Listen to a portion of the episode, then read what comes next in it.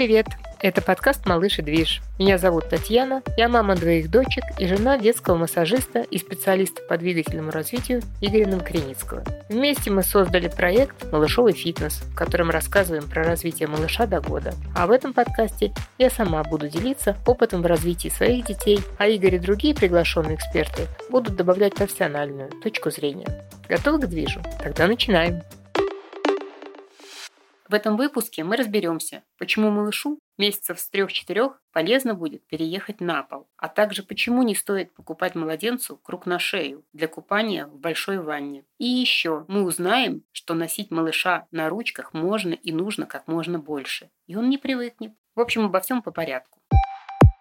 Итак, краткое содержание предыдущих серий. Рассказываю о своем первом материнстве. В предыдущем подкасте я говорила о том, что у меня между дочерьми 12 лет разницы, и первая дочка Маша родилась, когда мне было 30 лет, и я была замужем в первом браке. Итак, когда родилась Маша, я старалась ее как можно меньше носить на руках, потому что окружающие, я тогда была очень неопытная мама, окружающие сказали мне, что носить на руках ребенка очень вредно. Он привыкнет, будет бесконечно бесконечно проситься на ручки, руки твои оттянутся до земли, ну, в общем, все будет очень плохо. Поэтому я ответственно играла в домохозяйку в тот момент. Я укладывала Машу в кроватку, а сама целый день вокруг что-то делала. Мыла полы, варила щи и каши. Ну, в общем, жила, так сказать, жизнью настоящей декретной мамочки. Но ребенок при этом у меня лежал один в кроватке большую часть времени. Почему-то когда родилась Ника, мне уже было 42 года, я уже была во втором браке, и страха у меня носить ребенка на руках много не было. Наоборот, я инстинктивно хотела как можно больше носить ее на руках, наслаждаться ее теплым маленьким телом и кайфовать от такого осознанного материнства. Мой муж Игорь, он, как вы знаете, детский массажист и специалист по раннему двигательному развитию, наоборот, только поощрял вот это мое рвение. И первые месяца два, мне кажется, Ника у нас вообще вообще провела целиком и полностью на наших руках. Либо я ее кормила,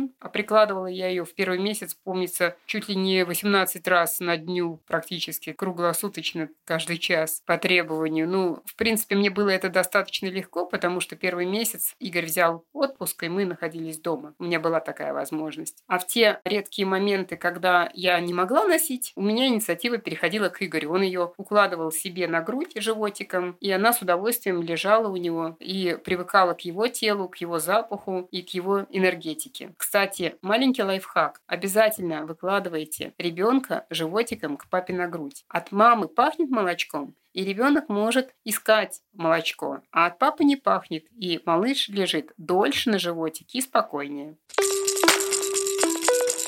В то время был сильный загруз на работе, после семи, после восьми вечера я приходил. Ну, благо, что Ника не спала, и поэтому нам удавалось с ней э, ну, немного пообщаться перед ее сном. Я ложился на спину и клал ее себе э, на грудь. Ну, обычно на голую грудь. Мне кажется, что ей так было комфортнее и приятнее, потому что, ну, от меня исходило так больше тепло, там никакой футболки, ничего не было. Мне кажется, ей как-то было приятней. И мы лежали вот таким образом образом общались. Кстати, вот э, такое положение ребенка на животе у родителя, кстати, очень полезно. Это вот очень удобно именно в первый месяц жизни малыша, потому что вроде бы на какой-то поверхности малышу не так комфортно, может быть, жестковато и, опять же, не греет, а здесь там папа или мама мягонькие, еще и теплые, еще от мамы пахнет молоком, ну, от папы не пахнет, но зато она у меня хорошо лежала и не капризничала, ну и не просила есть, потому что от меня молоком не пахло. И мы лежали с ней, она у меня лежала на моей груди, на животике, и еще к тому же старалась периодически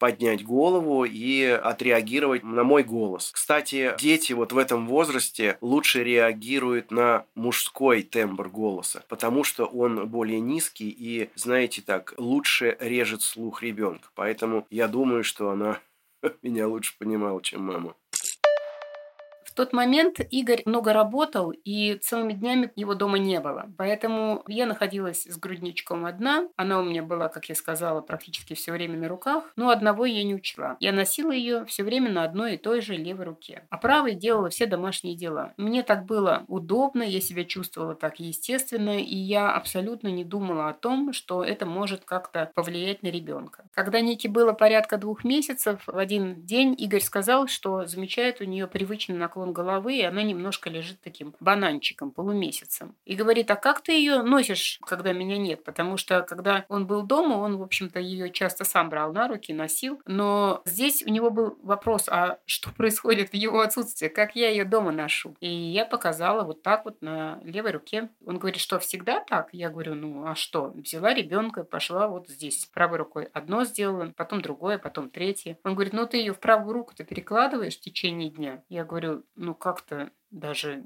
а что, надо? Ну, конечно, надо. Обрати внимание, вот он загиб. Он же от этого сформировался. И я так как-то, не знаю, оторопела. Я в этот момент начала понимать, что у старшей дочери был тоже загиб корпуса и тоже привычный наклон головы. Но только в тот момент, когда было два месяца старшей дочери, мне об этом никто не сказал. И я просто продолжала ее так носить дольше. И в результате потом это привело к нарушению осанки в более старшем возрасте. А с Никой Игорь вовремя меня остановил, я стала чередовать руки. И буквально за месяц мы опять выправили ей наклон вот этот привычный. И она стала опять ровненьким ребеночком, а не таким вот, который лежит запятой. И, кстати, мамы, запомните очень классный лайфхак для вот того, чтобы избежать э, загиба корпуса и привычного наклона головы в первые месяцы малыша. Берете обычную резинку для волос и надеваете на ту руку, на которой вы последние полчаса носили ребенка. После этого полчаса примерно прошло, вы ребенка сознательно перекладываете на другую руку и одеваете резинку на другую руку. И таким образом вы в круговерте вот этих декретных будней всегда отслеживайте, на какой руке у вас последние полчаса был ребенок. Таким образом, вы просто можете постоянно перекладывать его с левой руки на правую, с правой на левую. Это у вас такая подсказочка, чтобы не было загиба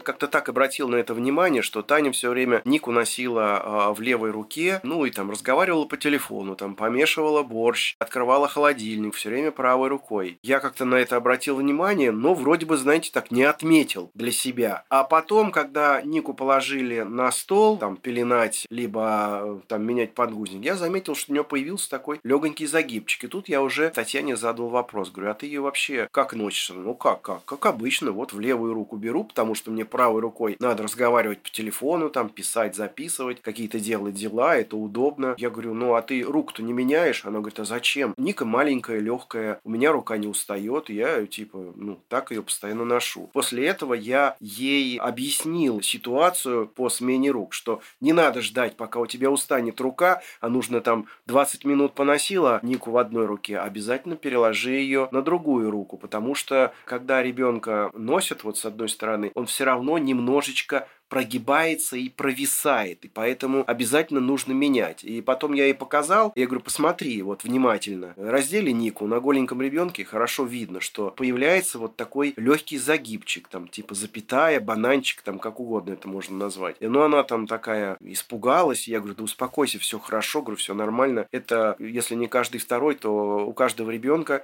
бывает такая ситуация. Ее, если вовремя за это взяться, абсолютно несложно исправить вот этот загиб загибчик. Ну, я ей показал там, что, чего, как делать. Ну, по крайней мере, самое простое, что может, наверное, любая мама, любой папа, это покатать малыша на мяче, вот на фитболе, вот на этом большом. Чем раньше мы начинаем катать малыша на этом фитболе, тем он лучше с ним будет дружить все последующие месяцы и годы своей жизни. Потому что там, в принципе, все довольно-таки э, несложно. Ребенок в этом возрасте довольно мягонький, скелет еще не сформировался, косточки мягкие, мышцы тоже довольно-таки тоже мягкие, гибкие. И тут достаточно буквально там недельку-другую просто поделать упражнения на фитболе, покатать ребенка левым, правым бочком на спинке, на животике. И, в принципе, все это постепенно, плавненько уйдет. Ну, в принципе, так оно и было. Я, конечно, еще Ники, помимо всего, поделал массажик, поделал там определенные упражнения. Таня посмотрела, и, в принципе, поначалу массаж э, с гимнастикой делал я, а Таня начала делать самостоятельные упражнения на на фитболе, потому что на фитболе можно заниматься не каждое занятие, а помимо занятий в течение дня можно и 3, и 4, и 5 раз покатать малыша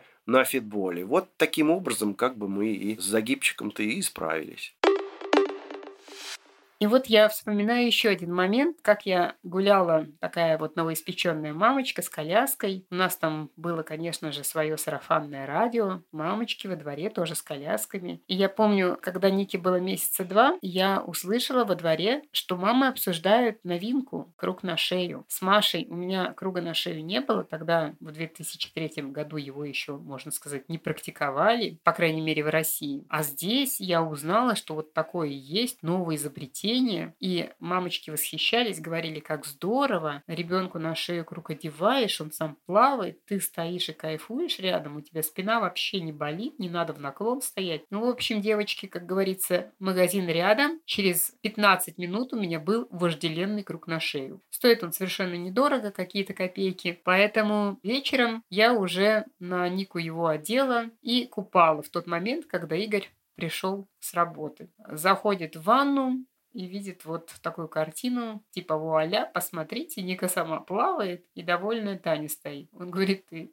где это взяла? Ты вообще зачем, да? Зачем? Зачем? Кто, кто тебе это сказал? И, э, ну, в общем-то, объяснил, что не стоило мне этот круг на шею покупать. Ну, хотя я вот э, в тот момент совершенно не задумывалась о каких-то там нюансах его использования. Мне показалось, что это очень клево, очень здорово. Но Ника один раз, да, в нем покупалась, было такое. Я как-то пришел домой и увидел, что Таня для вечернего купания надувает такой круг надувной, который, который младенцам одевают на шею для плавания. Ну, я, знаете, постарался мягко среагировать на это. Не устраивал скандал, просто ей объяснил. И говорю, Таня, не надо этого делать, потому что она говорит, ну что, удобно, а так вот в три погибели там стоишь, спина болит, держишь там Нику, чтобы она плавала. Вода-то его, в принципе, очень нравилась. Хотелось, чтобы она дружила с этой средой. Ну и там вот, а удобно, надуваем этот воротник, и в принципе она плавает. Ну, я сказал, что, во-первых, для ребенка это просто довольно-таки травмоопасно. Ну, вроде бы на первый взгляд ничего страшного, но все-таки, когда ребенку там три месяца, очень хрупкая, очень тоненькая шея, и вот ребенок висит в толще воды с этим кругом, голова не двигается, зажата. Опять же, весь плечевой пояс у малыша тоже под давлением этого круга, и ребенок особо-то руками-то ничего и не может делать как только там дрыгать в разные стороны. Поэтому я сказал, что не стоит этого делать, есть другие способы, чтобы купать малыша, не напрягая свою поясницу.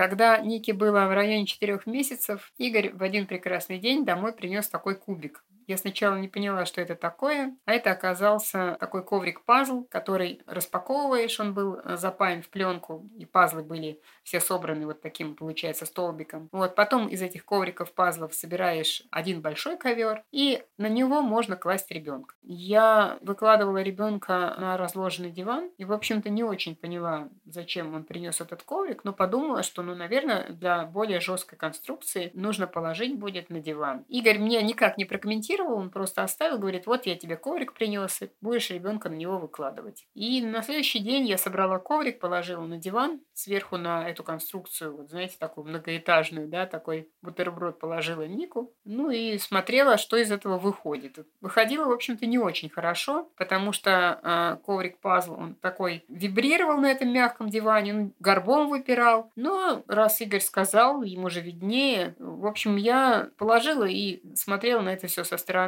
наслаждалась процессом. Вечером приходит с работы Игорь и говорит, а почему у нас коврик лежит на диване? Я говорю, а где он должен лежать? Он говорит, ну на полу. Я говорю, в смысле? Он говорит, ну опускаешь Нику на пол. То есть сначала стелишь коврик, потом опускаешь Нику на пол. Я говорю, ребенка на пол? Он говорит, ну да, она уже большая, 4 месяца, надо приучать к полу. Так у нас же там кот, как он вообще, ну там шерсть, там вообще грязно, и вообще может дует. И он говорит, да ничего не дует, опускай ребенка на пол, вот я тебе коврик принес. Тут для меня было прям откровение. Я настолько была не готова к этому. То есть здесь даже не то, что мне кто-то говорил, там грязно дует, а вот даже я внутри себя была не готова к этому. Ну действительно, у нас же кот, ну там правда грязно, ну как я могу опустить четырехмесячного ребенка на пол? Вот это вот, я помню, для меня прям был, ну, какой-то, не знаю, очередной этап принятия. И в очередной раз я подумала о том, что Маша на полу как раз не была совсем. Ну, в те редкие минуты, когда она туда попадала, она, в общем-то, в лучшем случае успевала полежать на одном боку, потому что она всегда только на нем лежала. А ни о каком там ползании и вообще длительном пребывании на полу с Машей речи не шла.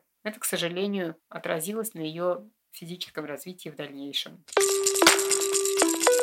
Я принес этот коврик для ползания домой, ну и мы там радовались, что вот, сейчас Ника там у нас тут новое место, так она начнет ползать, мягонько, все здорово, прекрасно. И Таня взяла этот коврик, расстелила и как-то положила его на диван. Я говорю, а что ты делаешь, зачем на диван? Она, ну, типа так удобно, вот я стою на коленках перед диваном, а Ника передо мной ползает. Я говорю, как здорово, как удобно, как великолепно. Ну, во-первых, э, во-первых, давайте разберем ее ошибки. Во-первых, это опасно, потому что каждый родитель, наверное, думает, что он очень внимательно следит за своим малышом, но тем не менее 5 минут следит, там 10 минут следит, а через 15 минут может зазвонить телефон, может зазвонить звонок в дверь, может супруга там либо муж позвать вас на минуточку подойти, там что-то очень важное вам сказать или показать. И вот таким образом происходит, ну, скажем так, мягко несчастье. Потому что, вы знаете, ребенок на поверхности – это как ружье, которое висит на стенке оно обязательно когда-нибудь выстрелит. И ребенок, который находится на поверхности, он обязательно с нее упадет. Я имею в виду высокой какой-то поверхности. На диване, на столе, на пеленальном столике или еще где-то.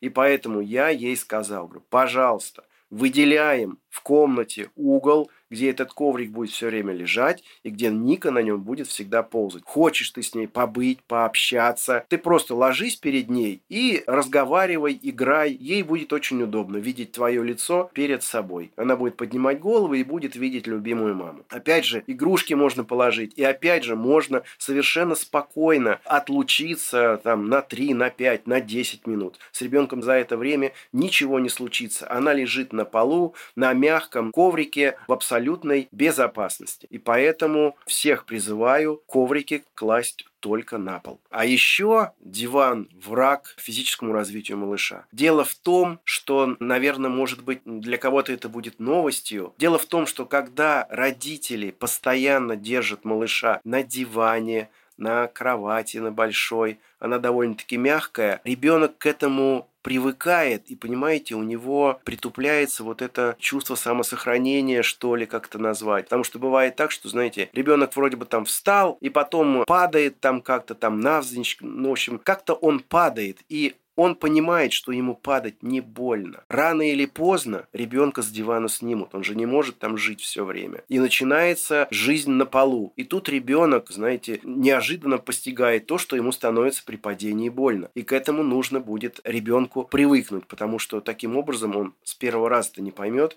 и он будет опять падать ему и будет биться головой. Потому что он не понимает, как же так, я сто раз упал, и мне было не больно, мне было хорошо, мне было весело. А тут я падаю, и почему-то мне становится больно. Больно голове, больно руке. Поэтому не надо детей приучать к этим мягким поверхностям, к мягким диванам, потому что потом их придется учить по-новому общаться с твердыми поверхностями.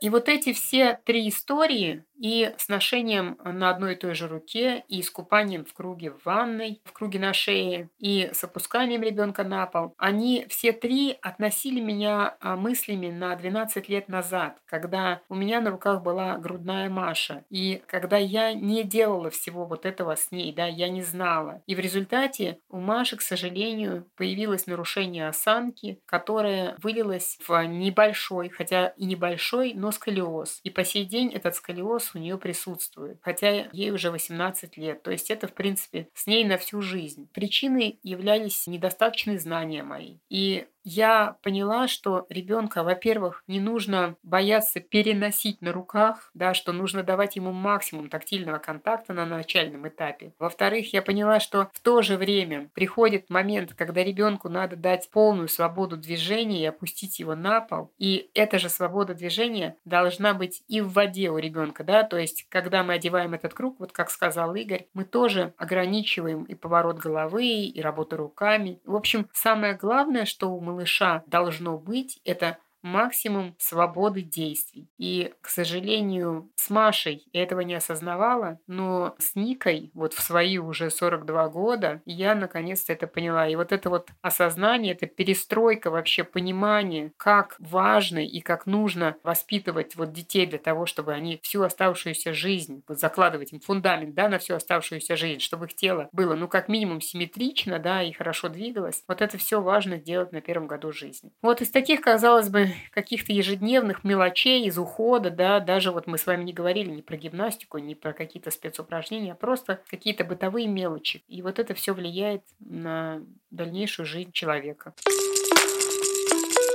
Так что, дорогие родители, хочу, наверное, вам сказать, что вкратце, что нужно малышу по жизни, что для него полезно. Ну, во-первых, это полезные водные процедуры, без каких-либо надувных кругов на шее. Можно ребенка совершенно спокойно купать в малой воде, и ребенку это будет намного полезнее и безопаснее для ребенка и для вас. Естественно, не оставляйте малыша без присмотра с любым количеством воды, даже просто с чашкой воды. Не оставляйте. Опять же, ребенку полезен будет обычный коврик для ползания. Их существует сейчас просто огромное количество на любой кошелек. Можно подороже, покрасивее, а можно совершенно попроще. Это не важно. Важно, что ребенок будет у вас находиться на безопасной, теплой поверхности. Не бойтесь, что ребенок там у вас замерзнет. Ничего подобного. Прекрасные вот эти вот сейчас поролоновые, там полиуретановые коврики для ползания. Они очень хорошо держат тепло, и ребенку там будет отлично находиться находиться, он будет там свободен. Даже периодически мамы на этот коврик выкладывают детей голенькими. На некоторых ковриках есть такие ложбиночки, когда они складываются, складные коврики есть такие. Есть такие ложбиночки, и мамы заметили, что даже хорошо, когда малыш лежит на них голенький. Когда он пописает, моча вот это собирается в ложбиночке и оттекает от малыша. И он остается сухой. Представляете? А производитель об этом даже и не догадывался. И в заключение я хотел сказать, что сейчас вот этих лайфхаков для ребенка огромное количество. Но, можно сказать, в 80% они ну, не абсолютно ни к чему вашему малышу. Ребенок может совершенно спокойно вырасти без всяких ходунков, прыгунков и прочих там всяких там каких-то непонятных там лайфхаков, которые малышу абсолютно не нужны. Манежи. Ну, манежи, э, в принципе, неплохо, но опять же, если их использовать с умом. Вообще любой лайфхак для ребенка нужно применять с умом и не злоупотреблять. Потому что бывают такие ситуации, что родители купили вот эти вот ходунки и такие, во, все, зашибись, наш ребенок теперь не будет к нам э, приставать и будет там существовать автономно. Сажают его в эти ходунки и все, и там ребенок что-то горцует по всей этой квартире, не приставая уже к родителям. Нет, нет, нельзя такого делать. С малышом нужно постоянно все время общаться. А чем меньше лайфхаков, тем вы больше общаетесь со своим малышом. Спасибо, что послушали этот выпуск. Наш подкаст можно найти на удобной вам платформе. На Apple подкастах, Google подкастах, Яндекс Музыке или Castbox. Будем благодарны, если вы поддержите нас. Поставите этому выпуску 5 звездочек в Apple. А также оставляйте комментарии, подписывайтесь и рассказывайте о любимых выпусках. Это помогает продвижению подкаста. Спасибо, что были с нами. Услышимся в следующем выпуске.